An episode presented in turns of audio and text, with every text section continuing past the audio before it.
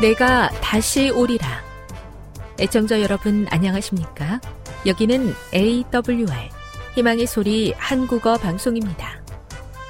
본 방송은 천국 복음을 온 세상에 전파하기 위해 제7일 안식일 예수 재림교회가 설립한 세계 방송망입니다. AWR 희망의 소리는 유럽, 라틴 아메리카, 아프리카, 러시아, 아시아의 방송망을 통해 전 세계에 복음을 전파하고 있습니다. AWR 아시아 희망의 소리 방송국은 한국어 방송을 매일 5시간씩 송출하고 있습니다. 희망의 소리 방송은 인터넷과 스마트폰을 통해서도 언제나 청취하실 수 있습니다. 들으실 수 있는 인터넷 주소는 awr.org입니다. 유튜브로는 awr 코리아로 검색하시면 됩니다. 이 시간 희망의 소리 한국어 방송과 함께 보람있고 유익한 시간 되시기 바랍니다. 내가 다시 오리라. 여기는 AWR 희망의 소리 한국어 방송입니다. 주파수 안내입니다. 괌에서 송출하는 우리 방송은 한국 표준시로 새벽 1시 30분에 11,955kHz로 새벽 2시 30분에 15,530kHz로 새벽 5시에 9,700kHz로 3회에 걸쳐 송출하고 있습니다.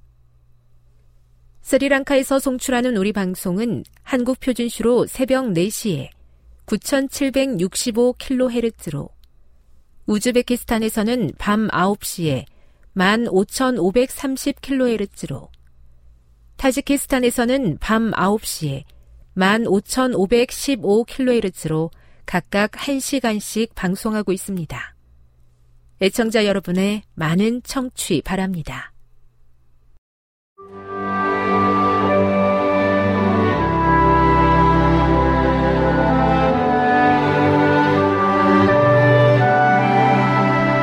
읽어주는 교과 셋째 날 7월 18일 화요일 이제는 그리스도와 함께 부활, 승천, 하늘에 앉음. 그러나 더없이 자비로운 하나님께서는 우리에게 크나큰 사랑을 베풀어 주셔서 에베소서 2장 4절. 바울은 그러나 하나님은 이라는 단 두 단어로 편지의 수신자들이 겪었던 과거의 슬픔을 하나님의 사랑과 능력을 통해 새롭고 희망으로 가득 찬 현실을 살게 된 신자들의 삶으로 전환한다. 신자들은 어떤 의미에서 그리스도의 부활, 승천, 하늘의 앉음에 참여하는가? 이러한 참여는 언제 이루어지는가? 에베소서는 그리스도와 신자들의 연대를 강조하는 그리스도로 가득한 서신인 것을 우리는 배웠다.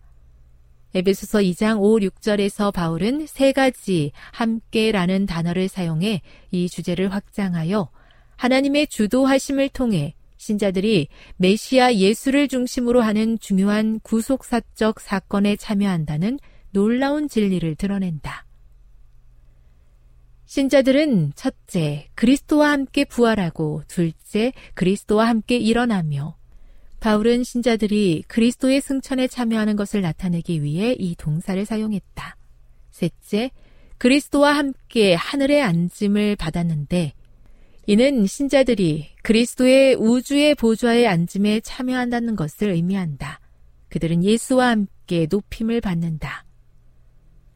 바울이 얼마나 능력 있는 말씀을 전하는지를 이해하기 위해서는 에베소서 1장 19에서 23절을 되살펴 보면서 그리스도의 죽으심, 부활, 승천, 하늘에 앉으심을 통해서 한때 신자들의 삶을 지배했던 모든 악 과 영적 권세로부터 승리를 얻었다는 사실을 기억해야 한다. 여전히 활동하며 인간의 존재를 위협하는 이 악의 권세가 예수님의 부활, 승천, 높임의 능력으로 완전히 대체되었다. 우주가 변화되었고 현실이 달라졌다. 신자들은 이 중대사의 단순한 구경꾼이 아니라 개인적으로 그리고 직접적으로 연결되어 있다. 우리가 예수님과 함께 부활, 승천, 하늘에 앉는다는 사실은 우리에게 완전히 새로운 가능성을 열어준다. 우리는 마귀가 지배하는 삶에서 그리스도 안에서 영적 풍요와 능력의 삶으로 전환할 수 있게 된 것이다. 교훈입니다. 그리스도의 삶에서 일어난 부활, 승천, 높여짐은 우주를 변하게 했고 신자들의 현실을 바꾸어 그들을 지배하던 악의 권세를 이기게 했다. 묵상. 하나님이 우리에게 주신 것은 두려워하는 마음이 아니요 오직 능력과 사랑과 절제하는 마음이니 디모데후서 1장 7절. 이 말씀을 기억하고 묵상하십시오. 적용. 하나님께서 나의 현실을 어떻게 바꾸어 놓으셨는지를 살펴보고 그에 맞는 삶을 살도록 힘쓰십시오. 영감의 교훈입니다. 우리의 필요를 아버지 앞에 제시하시는 예수님. 그분께서는 오늘날 우리의 필요를 아버지 앞에 제시하고 계신다. 그분께서는 내가 너를 내 손바닥에 새겼다고 말씀하신다. 그들을 거기에 새기는 데는 어떤 희생이 치러진다. 그것은 말할 수 없는 고통이 값으로 치러진다. 만일 우리가 하나님 앞에 스스로 낮추고 친절하고 예모 있고 부드럽고 동정적일 것 같으면 오늘날 단 한 사람밖에 없는 곳에 100명의 사람이 진리로 돌아오게 될 것이다. 교회 증언 9권 189 우리의 셀 수 없는 노력에도 변하지 않는 세상을 이미 바꾸어 놓으신 예수님의 구속의 사랑에 감사합니다. 저의 삶도 새롭게 되기를 원하오니 악의 권세를 물리치고 주님께서 다스리셔서 제 안의 세상도 변화시켜 주시옵소서.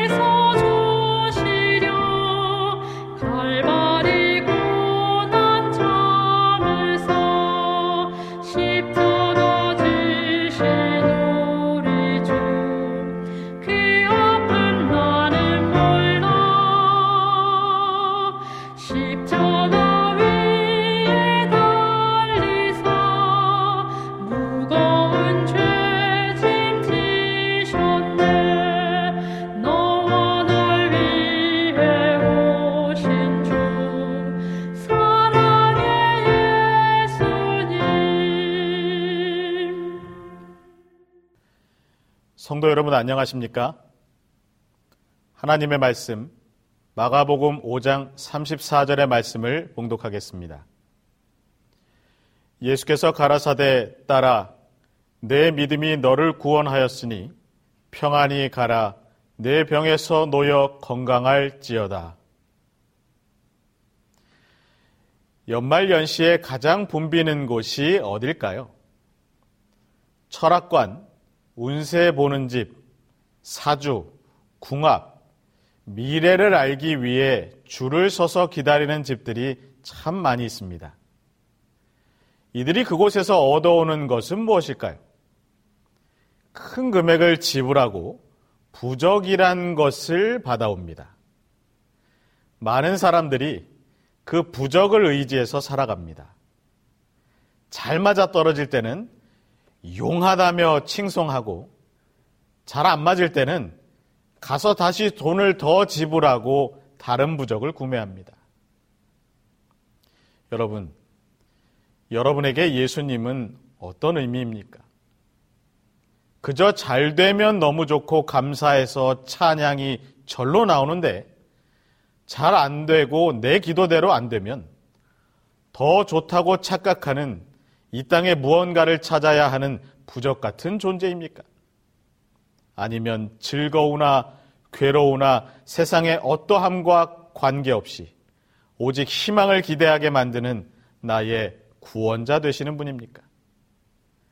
오늘 말씀에는 예수님을 부적이 아니라 구원으로 믿은 한 여인과 그 여인을 찾아오시는 예수님을 소개합니다. 마가복음 5장 25절과 26절입니다. 열두 해를 혈루증으로 앓는 한 여자가 있어 많은 의원에게 많은 괴로움을 받았고 있던 것도 다 허비하였으되 아무 효험이 없고 도리어 더 중하여졌던 차에 치료가 어려운 병을 일컫는 명칭이 있습니다. 희귀병, 난치병, 불치병 등이 있습니다. 만 명당 다섯 명 미만에서 걸리는 병을 희귀병이라고 정의합니다. 난치는 병을 고치기 어려울 때 사용하고 불치는 당대 의술로는 병을 고치지 못함을 의미합니다. 12해를 혈루증을 앓는 이 여인을 보면 고치지 못하는 병이었습니다. 누군가를 찾아가도 나을 수 없었던 불치의 병을 갖고 있었지만 이 여인의 재산을 다 허비할 때까지도 의원을 찾아다니며 나을 수 있을까 기대를 갖고 있었어요. 여러분, 아무런 차도가 없는 병을 12년이나 알았다면 어떻겠습니까? 병에서 고침받는 일은 포기할 만하지 않습니까? 그런데 이 여인은 그렇지 않았어요. 그동안 할 수 있는 일은 다 해봤습니다. 여기저기 유명한 의사들에게 자기 병을 보였고 별별 병원을 다 찾아가 봤어요. 그런데도 차도는 없었고 병은 점점 더 중해져 갔습니다. 이쯤 되면 다 포기해 버릴만 합니다. 하지만 이 여인은 희망을 버리지 않았어요. 여러분 2002년 하면 뭐가 떠오르십니까? 아마 월드컵이 가장 먼저 떠오르실 겁니다. 그런데 그 2002년에 우리는 어마어마한 성과를 거뒀어요. 이 월드컵의 시작은 우리나라가 처음 참가했던 그 월드컵의 시작은 결코 좋은 기억이 아니었습니다.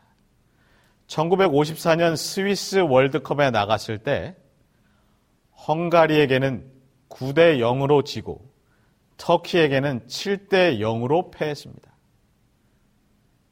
왜냐하면 48시간을 날아가서도 당일에 도착하지 못해서 연기해서 겨우겨우 헝가리와 경기를 펼쳤어요. 비행기 자리가 없어서 11명만 경기장에 도착을 했습니다. 축구를 11명이 합니다. 그 딱 11명만 도착을 한 거예요. 시간이 많이 흘러서 2002년 월드컵을 준비하면서 우리나라 대표팀이 평가전을 할 때 꿈이 생기기 시작했어요. 첫 번째 평가전이 끝나고, 어? 어 이건 뭐지? 두 번째 평가전이 끝나고 야, 이거 이러다가 16강에 올라가는 거 아닐까? 그런데 월드컵이 시작되고 예선 세 경기를 마치고 난 후에 2승 1무의 성적을 거둔 것을 보고는 야, 이러다가 이거 어디까지 가려고 이럴까? 결국 어디까지 갔어요? 4강이라는 꿈의 신화를 이뤄냈습니다. 여러분, 2022년 우리의 꿈은 무엇입니까? 우리의 희망은 무엇입니까? 희망이 있습니까? 우리 아이들을 보면 정말 안쓰럽고 답답해요. 마치 마스크가 몸에 붙어 있는 것 같습니다. 우리에게는 희망보다 절망이 더 어울리는 시대입니다. 이 여인이 한 사람 한 사람 의사를 만날 때마다 좌절되고 돈만 버리게 되었을 때 이제는 정말 어려운 것인가 희망이 사라져 갈 때쯤에 한 소식이 들려와요. 시대소망 343쪽입니다. 예수께서는 12년 동안 질병 때문에 괴로운 생애를 살아온 불쌍한 여인을 군중 가운데서 만나셨다. 그 여자는 모든 재산을 의사의 치료비와 약값으로 다 썼으나 불치라는 선고를 받았을 뿐이었다. 그러나 그리스도께서 병자를 고치신 사실들을 알게 되자 그 여자의 소망은 다시 살아났다. 불치를 완치로 바꾸신다는 예수 그리스도에 대한 소문을 듣게 된 것입니다. 세상에서는 불치라는 말을 들으면서 12년을 살아왔는데 그 불치가 아무 상관이 없는 그런 분이 나타나셨어요. 이 여인에게는 이 사실보다 더 중요한 것이 없었습니다. 끝까지 놓지 않고 버리지 않았던 희망이 빛을 발하는 순간입니다. 여러분, 사단은 항상 우리에게 선고해요. 너는 불치다. 너는 그 죄악에서 결코 나을 수 없다. 너는 결코 해방될 수 없다. 너는 그 상황에서 해결될 수 없는 불치다. 그러나 예수님께서는 절망으로 끝날 것 같은 우리의 인생에 오셔서 이렇게 말씀하셔요. 너는 완치 받을 수 있는 사람이다. 그 해결할 수 없는 죄의 불치에서 우리를 완치로 자유케 하신다는 주님의 선언이 들려오게 될 때 여러분 희망과 감사함으로 주님을 만나게 되시기를 간절히 바랍니다. 이어지는 말씀 마가복음 5장 27절과 8절을 보면 예수의 소문을 듣고 무리 가운데 섞여 뒤로 와서 그의 옷에 손을 대니 이는 내가 그의 옷에만 손을 대어도 구원을 얻으리라 하밀러라 라고 말합니다. 이 여인은 예수님께 내가 갈 수만 있다면 분명히 고침을 받으리라 확신했어요. 지금까지 들어온 예수님에 관한 소문을 듣고 확신을 가지고 예수님을 만나기 위해 노력하기로 결심합니다. 그런데 문제는 아시다시피 이 여인이 몇 년을 알았다고요? 12년이에요. 너무 약했습니다. 근데 그 약하디 약한 모습 그대로 예수님을 찾아 나서기를 결심했다고 얘기했어요. 그렇게 예수님을 찾아 나서고 군중을 뚫고 들어가려고 노력했지만 그 모든 것이 수포로 돌아갑니다. 계속해서 예수님을 따라가, 따라갑니다. 그렇게 했지만 그분께 가까이 가는 일에는 실패하고 말아요. 그럼에도 불구하고 이 여인이 정말 잘한 게 있었습니다. 뭘까요? 네, 바로 계속해서 이 무리에서 이탈하지 않았다는 것입니다. 계속해서 예수님께서 다니시는 곳마다 이 여인도 계속 함께 그 자리를 이동하고 이동하고 비록 바로 앞에서 예수님을 만날 수는 없었지만 그 무리를 끝까지 따라다녔어요. 그때 드디어 예수님께서 그 여인의 앞에 서셨습니다. 절호의 찬스였어요. 그 여인은 이런 마음으로 용기 있게 나아갑니다.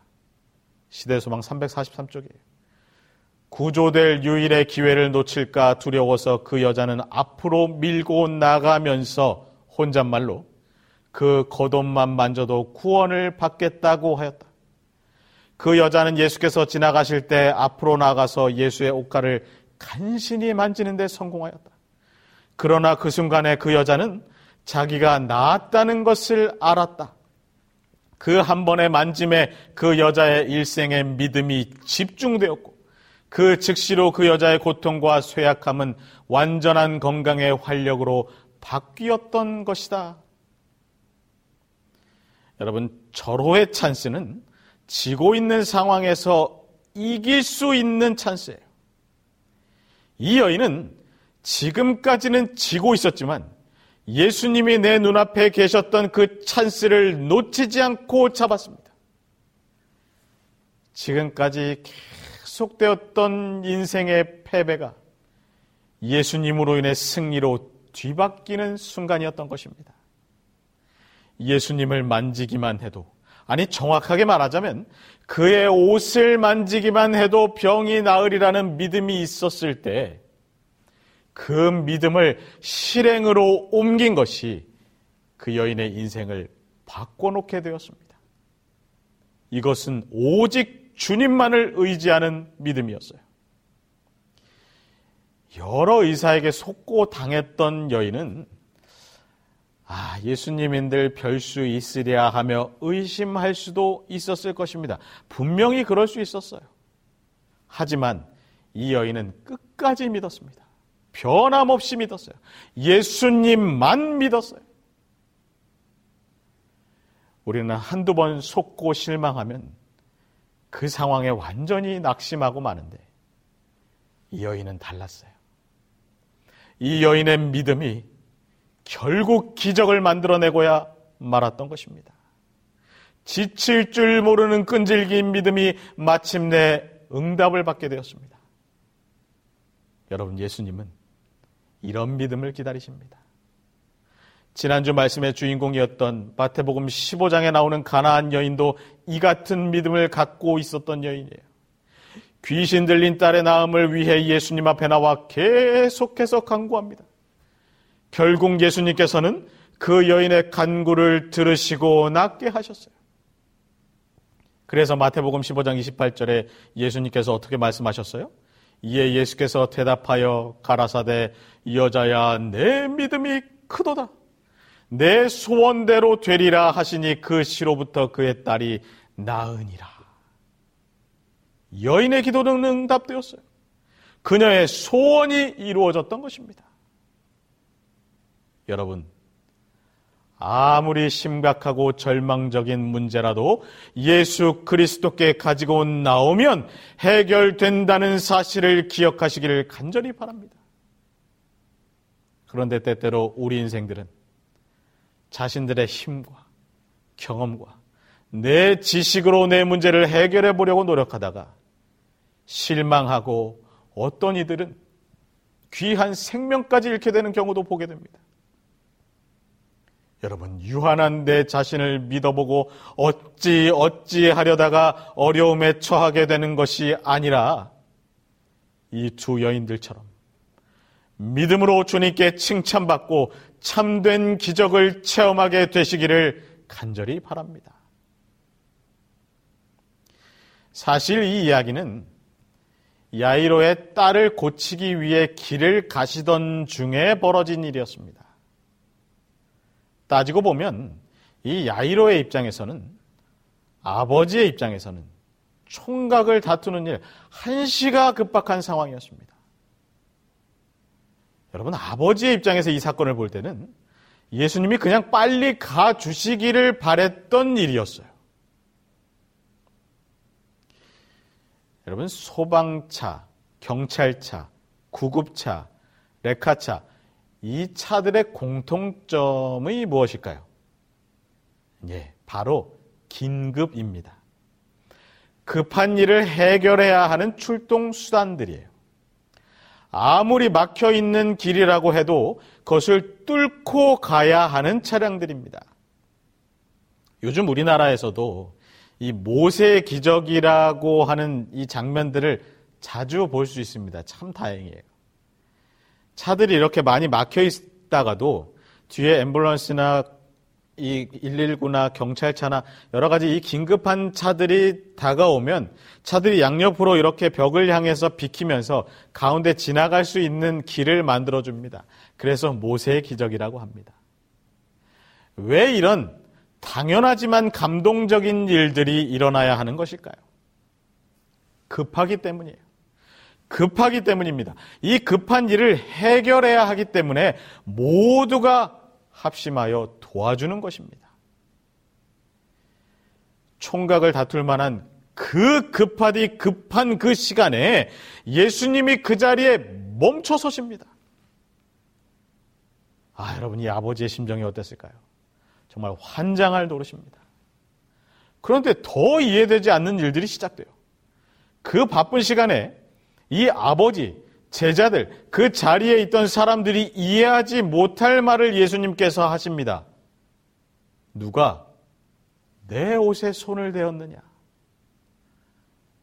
여러분, 누가 봐도 너무 많은 사람들이 이리저리 밀려다니며 그냥 행렬에 동참하는 이 상황에 누가 내 옷에 손을 대었냐니요?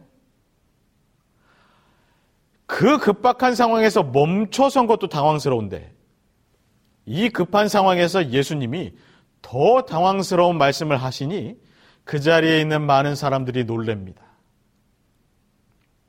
하지만 예수님은 그 상황에서 꼭 알리셔야 했어요.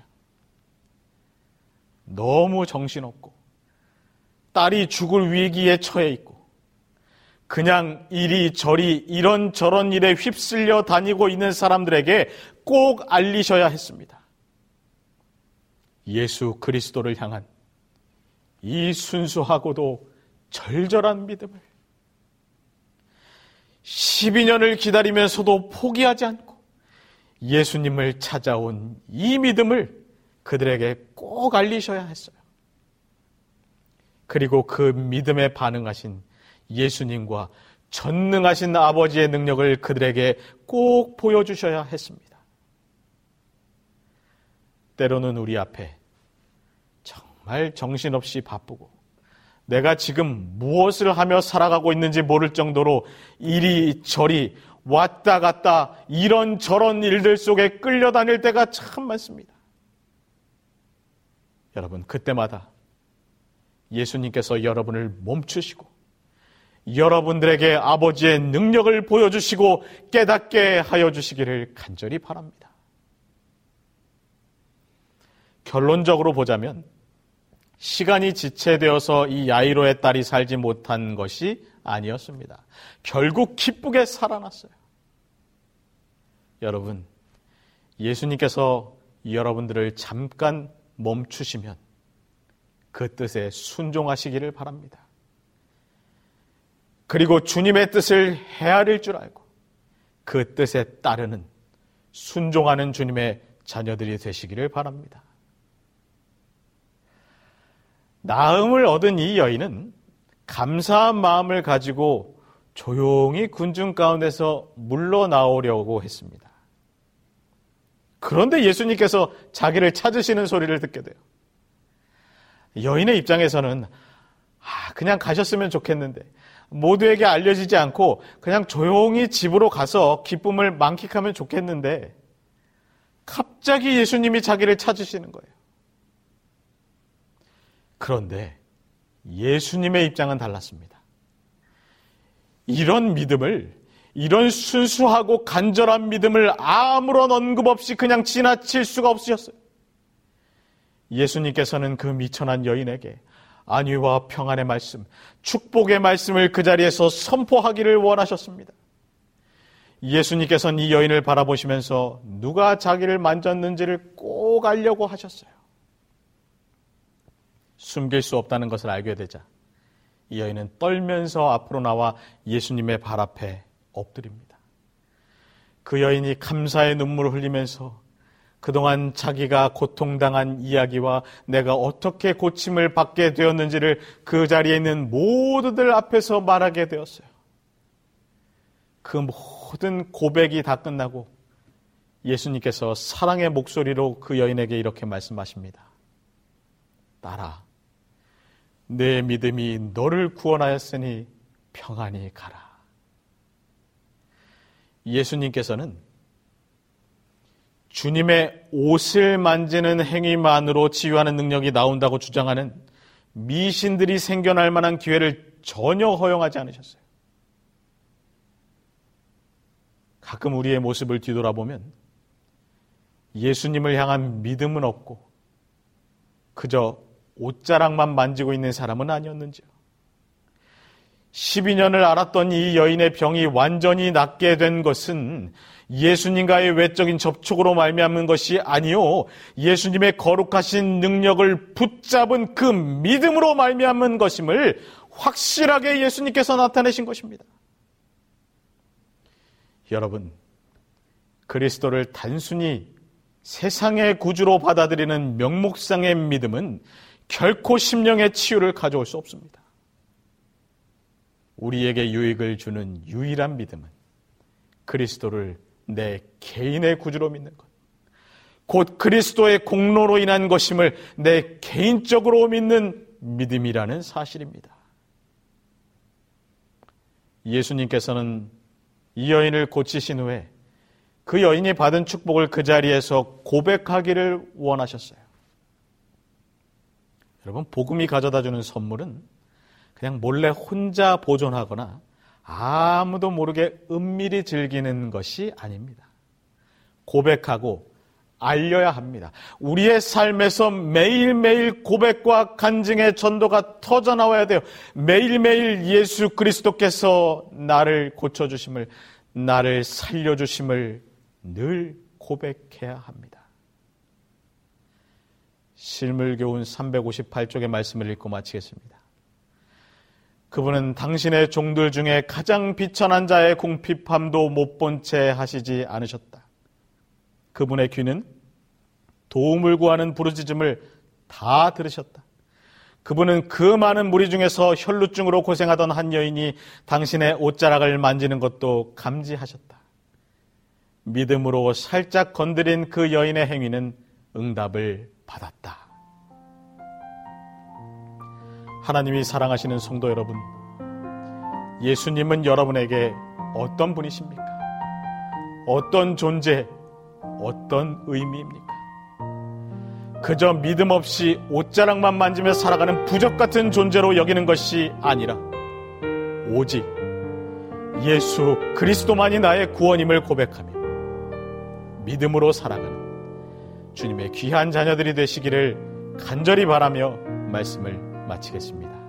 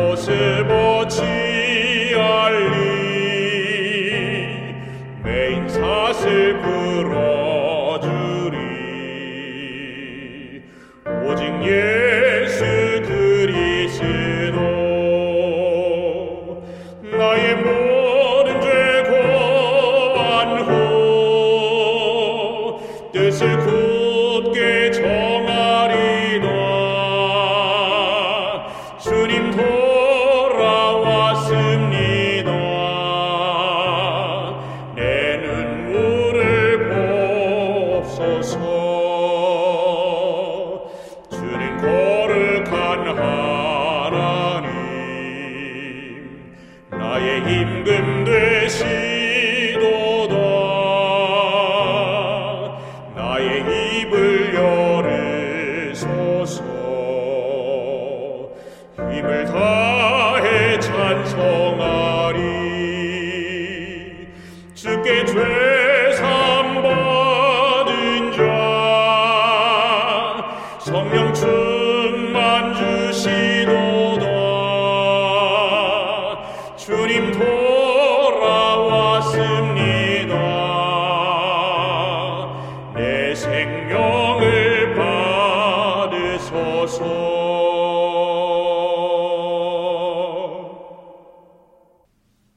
계신 우리의 아버지 하나님, 주님께서 사랑하시는 이 여인을 통하여 우리에게 구원의 기별을 알려주셨사오니 그 은혜를 감사합니다. 주님, 끝까지 믿음으로 주님만을 바라보게 하시고 끝까지 주님만을 붙잡으며 주님의 응답을 기다리는 변치 않는 믿음을 가진 주님의 사랑하시는 자녀들이 될 수 있도록 우리와 함께하여 주시옵소서. 우리를 사랑하시는 예수님의 이름으로 간절히 기도합니다. 아멘.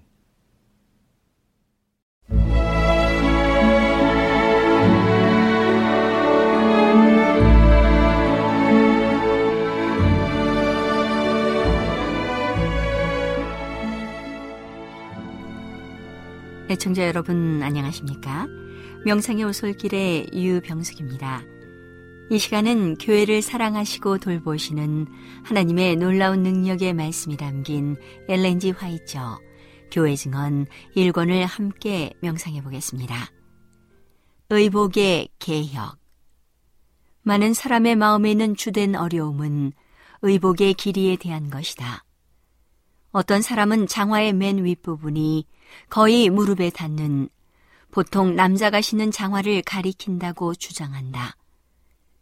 만일 그 같은 장화를 신는 것이 여인의 습관으로 되어 있다면 이 사람들이 그 문제를 그들 나름대로 이해하고 있다고 공언하는 데 대하여 그들을 비난할 수 없을 것이다.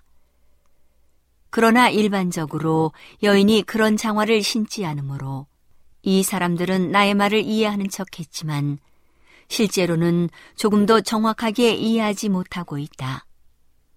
내가 말하고자 한 바가 무엇인지 알려주고 이 문제에 관한 나의 증언이 일치된다는 사실을 보여주기 위하여 나는 약 2년 전에 기록한 원고에서 다음과 같이 인용하고자 한다. 의복에 관한 기사가 생활의 방법지에 게재된 일에 어떤 사람에 의해 내가 전하고자 한 사상이 오해되어 왔다. 그들은 내가 의복의 길이에 관하여 기록한 것에 대하여 극단적인 의미를 취하고 분명히 그 문제에 관하여 매우 큰 어려움을 겪었다. 이 문제에 관해 비뚤어진 견해를 가지고 그들은 의복을 짧게 하는 문제를 토론하기를 그들의 영적 시력이 너무 혼란해져서 사람을 다만 나무가 걸어가고 있는 것처럼 볼 수밖에 없는 지경에까지 이르게 하였다. 그들은 생활의 방법지에 최근에 게재된 의복에 관한 나의 기사와 동일한 제목으로 교회 증언 10호에 게재된 기사에서 모순을 발견할 수 있다고 생각했다. 나는 이상을 통하여 내 앞에 제시된 것을 가장 잘 판단할 사람임을 주장하지 않을 수 없다. 그러므로 아무도 내가 생활로서 나의 증언을 부인할까 염려하거나 내게 주어진 이상에서 정말로 내가 어떤 모순을 알아내지 못하지 않을까 걱정할 필요가 없다. 생활의 방법지에 게재한 기사에서 나는 그리스도인 여인이 택하기만 하면 입을 수 있는 건전하고 편리하고 경제적이면서도 정숙하고 적당한 의복의 스타일을 제시하고자 노력했다. 나는 아마도 불완전하게 묘사된 것 같기는 하지만 다음과 같은 의복을 묘사하고자 노력했다. 의복은 장화 맨 위 가장자리보다 어느 정도 내려오는 길이어야 하되 손으로 걷어 올리지 않을지라도 보도와 거리의 더러운 것에서 청결하게 보존되기에 충분할 만큼 짧아야 한다. 어떤 사람은 내가 장화의 맨 위 가장자리를 일반적으로 남자들이 신는 그런 장화에 맨 위 가장자리를 가리켜 한 말이라고 주장했다. 그러나 나는 장화의 맨 위 가장자리라는 말을 장화 혹은 일반적으로 여자가 신는 긴 장화의 맨 위 가장자리를 알려주기 위한 목적으로 사용했다. 오해를 받을 소지가 충분히 있다고 생각했을 것 같으면 나는 더욱 분명하게 기록했을 것이다. 만일 여자가 남자처럼 긴 구두를 신는 습관이 있었을 것 같으면 나는 이 오해에 충분히 일리가 있다고 볼 수 있었을 것이다. 나는 지금 우리가 읽어본 바와 같이 그 언어가 매우 분명하므로 아무도 혼란에 빠질 필요가 없다고 생각한다. 다시 한번 읽어보자. 의복은 장화 맨 위 가장자리보다 어느 정도 내려오는 길이가 되어야 한다. 이제 그 조건을 살펴보자. 그러나 손으로 걷어 올리지 않을지라도 보도와 거리에 더러운 것에서 정결하게 보존되기에 충분할 만큼 짧아야 한다. 이보다 좀 더 짧으면 더욱 적합하고 편리할 것이며 집안의 일을 하는 여인과 특별히 옥외에서 어느 정도의 일을 할 수밖에 없는 여인에게 건전한 의복이 될 것이다. 나는 분별 있는 사람들이 내가 말한 뜻을 오해하고 왜곡시키는 아무런 근거도 찾을 수 없다. 의복의 길이에 관하여 말하면서 내가 만일 거의 무릎에까지 도달하는 긴 장화에 관하여 말했을 것 같으면 무엇 때문에 그러나 손으로 걷어 올리지 않을지라도 보도와 거리의 더러운 것에서 청결하게 보존되기에 충분할 만큼 짧아야 한다라는 말을 덧붙여야 했겠는가. 만일 긴 장화를 의미했을 것 같으면 그 의복은 들어올리지 않을지라도 거리의 더러운 것에서 청결하게 보존되기에 충분하고 온갖 활동에 불편 없을 정도로 충분히 짧은 것임이 거의 확실하다. 화이자매가 미국식 의상을 입는다는 소문이 자자한데 이런 스타일의 의복은 배틀크릭에 있는 자매가 일반적으로 택해서 입고 있다. 나는 여기에 대하여 사실 이 신발을 신고 있는 동안 거짓말은 온 세계를 돌아다닐 것이다라는 격언을 상기하게 되었다. 한 자매는 안식일을 준수하는 자매들이 미국식 의상을 입어야 한다는 사상을 받아들였노라고 나에게 심각하게 말했다. 그러나 그런 스타일의 의복이 강요될 것 같으면 그 여자는 그렇게 하기로 수락하지 않을 것이다. 그녀는 그런 의복을 입을 마음이 결코 없기 때문이다. 오늘은 교회를 사랑하시고 돌보시는 하나님의 놀라운 능력의 말씀이 담긴 엘렌지 화이처 교회 증언 1권을 함께 명상해 보았습니다. 명상의 오솔길이었습니다.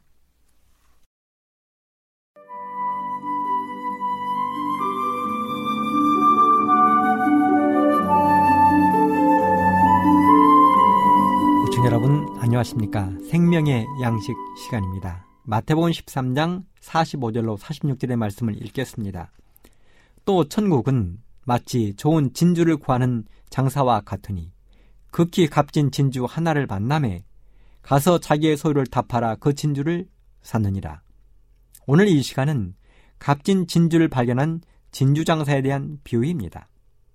이 진주 장사의 비유는 이중적인 의미를 가지고 있습니다. 첫째 의미는 우리 예수님이 당신의 잃어버린 백성을 찾으시는 분으로서의 의미입니다. 값진 진주를 찾아 다니는 상인처럼 하늘의 하나님이셨던 예수님께서 잃어버린 우리 인류를 값진 진주로 찾아오셨다는 것입니다. 예수님이 우리 인류를 찾아 구원하시기 위해 어떤 희생을 치르셨습니까? 그 예수님의 희생을 사도 바울 선생은 빌립보 교인들에게 보내는 편지를 통해서 다음과 같이 이야기했습니다. 빌립보 2장 5절로 8절. 너희 안에 이 마음을 품으라. 곧 그리스도 예수의 마음이니 그는 근본 하나님의 본체이시나 하나님과 동등됨을 취할 것으로 여기지 아니하시고 오히려 자기를 비어 종의 형체를 가져 사람들과 같이 되었고 사람의 모양으로 나타나셨음에 자기를 낮추시고 죽기까지 복종하셨으니 곧 십자가에 죽으심이라. 그렇습니다. 예수님은 우리를 위해 한대 보좌를 정리하셨습니다. 하나님의 신분을 정리하셨습니다. 그리고 이 땅에 오셔서 십자가에 달리시는 희생을 치르셨습니다. 그러고 보면 오늘 저나 여러분의 생명은 정말 너무나도 비싼 하나님의 몸값이라는 사실에 저절로 머리가 숙여지는 것입니다. 그러니 이런 값비싼 생명을 우리가 영적으로, 육체적으로 건강하게 보존하는 것은 정말 중요한 일이 되는 것입니다. 두 번째 의미는 감추인 보화의 비유처럼 천국을 찾는 사람에게 해당되는 의미라 할 수 있을 것입니다. 그런데 진주 장사의 비유는 감추인 보화의 비유와는 다른 점이 있습니다. 그것은 바로 찾기 위해서 부단히 노력한 결과라는 것입니다. 감추인 보화는 농부가 우연히 발견했다면 값진 진주는 진주 장사가 부지런히 찾아다닌 결과라는 것입니다. 우리가 잘 알고 있는 사실 가운데 하나는 구원은 거저 주시는 하나님의 선물이라는 것입니다. 에베소 2장 8절 너희가 그 은혜를 인하여 믿음으로 말미암아 구원을 얻었나니 이것이 너희에게서 난 것이 아니요 하나님의 선물이라고 했습니다. 그러나 거저 주시는 동시에 또한 매매가 되는 것입니다. 자비하신 하나님께서 주관하시는 시장에서는 고귀한 진주가 값없이 매매되는 것으로 묘사되고 있습니다. 요한계시록 1장 18절에서는 내가 너희를 권하노니 내게서 불로 연단한 금을 사서 부유하게 하라. 이렇게 말씀하셨습니다. 사라는 것입니다. 그렇다면 진주 장사처럼 구하여 값진 진주를 찾아 나선 사람들은 어떤 사람들일까요? 마태복음 7장 7절에 구하라. 그러면 너희에게 주실 것이요. 찾으라. 그러면 찾을 것이요. 문을 두드리라. 그러면 너희에게 열릴 것이니 하는 말씀을 따라서 진주를 찾아 나선 사람들은 누가 있을까요? 여러분은 동방 박사들을 기억하십니까? 메시아 탄생의 별을 보고 동방에서 메시아를 만나기 위하여 예루살렘까지 산을 넘고 강을 건너며 거친 광야를 오랜 시간에 걸쳐 여행했던 그 박사들 말입니다. 그들은 이방인이었습니다. 그런데 그들은 선택된 백성들인 유대인들, 레위인, 제사장들도 기다리지 않던 메시아를 그들이 기다렸습니다. 그리고 그 결과 그들은 아기 예수를 만나 그들이 가지고 온 황금과 유약과 몰약을 선물로 드릴 수 있었습니다. 이 동방의 박사들이 하늘의 값진 진주를 얼마나 간절히 찾았는지를 예언의 신 시대의 소망에서는 이렇게 밝히고 있습니다. 시대의 소망 59쪽 동방에서 온 박사들은 철학자들이었다. 그들은 명문 출생으로 그 나라에서 재물과 지식이 있는 사람들로 구성된 매우 유력한 계급에 속한 사람들이었다. 이 사람들 가운데에는 백성들의 우매함을 나쁘게 이용하는 사람들도 많았으나 천연계 가운데 나타나는 하나님의 섭리의 표적을 연구하고 그들의 청렴함과 지혜로 존경을 받던 정직한 사람들도 있었다. 예수님을 찾아온 박사들은 바로 이런 성격의 사람들이었다. 하나님의 빛은 항상 이 교회 흑암 속에서 비치고 있다. 이 박사들이 별이 총총한 하늘을 연구하고 그 별들의 빛나는 궤도 안에 숨은 신비를 탐구할 때에 그들은 창조주의 영광을 보게 되었다. 그들은 더욱 명확한 지식을 찾는 가운데 히브리 성경에 관심을 돌렸다. 그들의 나라에서도 거룩한 교사가 오시리라고 예언한 예언서들이 있었다. 한때는 하나님의 선지자였던 발람도 이들 박사의 계급에 속한 사람이었다. 성령의 감동을 받아 그는 이스라엘의 번영과 메시아의 나타나심을 예언하였고 그의 예언은 여러 세계를 통하여 전술로 전하여 내려왔었다. 그러나 구약 성경에는 구주의 강림이 더욱 명백히 게시되어 있었다. 박사들은 구주의 강림이 가까웠다는 것과 온 세상이 주의 영광의 지식으로 충만하게 될 것을 알고 기뻐하였다. 그렇습니다. 여러분 이렇게 간절한 마음으로 메시아를 기다리던 그들은 별을 따라 갈 바를 알지 못하고 기약 없는 여행을 시작했습니다. 해가 뜨는 낮에는 쉬고 별이 뜨는 저녁에 별을 따라 여행했습니다. 여러분 그러니 얼마나 이 여행이 어렵고 힘들었겠습니까? 이런 동방의 박사들을 위해 별이 여행을 안내했습니다. 그 별은 분명 베들렘 언덕 위에서 양치는 목자들에게 나타났던 천사의 무리가 분명할 것입니다. 그렇게 동방의 박사들은 하늘의 진주 되시는 아기 예수를 만났습니다. 또 우리가 잘 아는 천로 역정의 저자 존 번연이 있습니다. 그는 한때 신앙을 건성건성하던 사람이었습니다. 예배 마지못해 출석했습니다. 출석해도 감동이 없었습니다.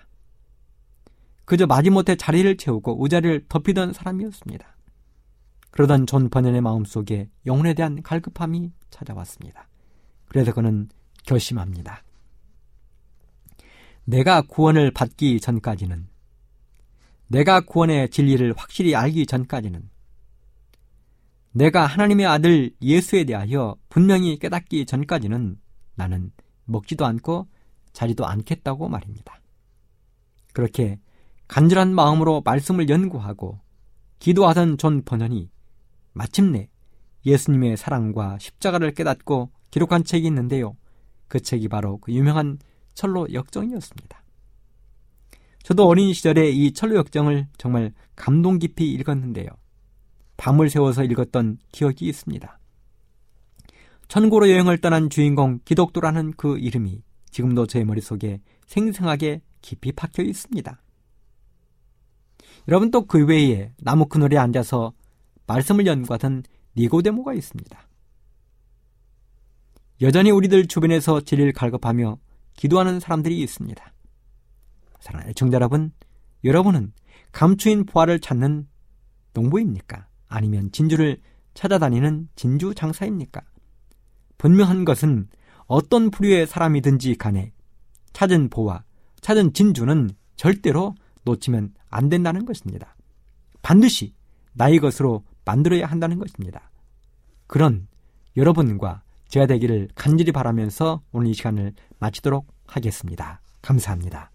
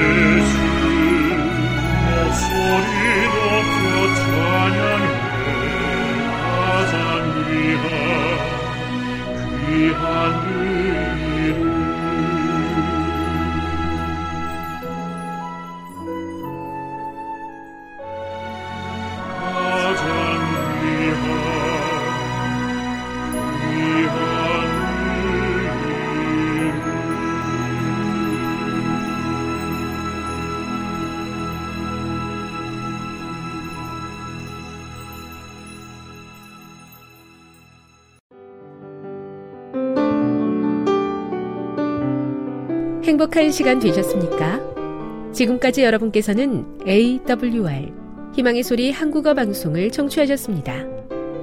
방송을 청취하시고 문의를 원하시는 분은 우편번호 02461 대한민국 서울시 동대문구 이문로 1길 11 희망의 소리 방송부 앞으로 편지나 엽서를 보내주시거나 지역번호 02-3299-5296에서 8번으로 전화 주시기 바랍니다.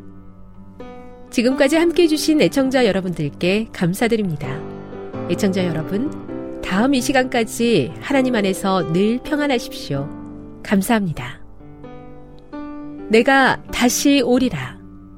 여기는 AWR, 희망의 소리 한국어 방송입니다.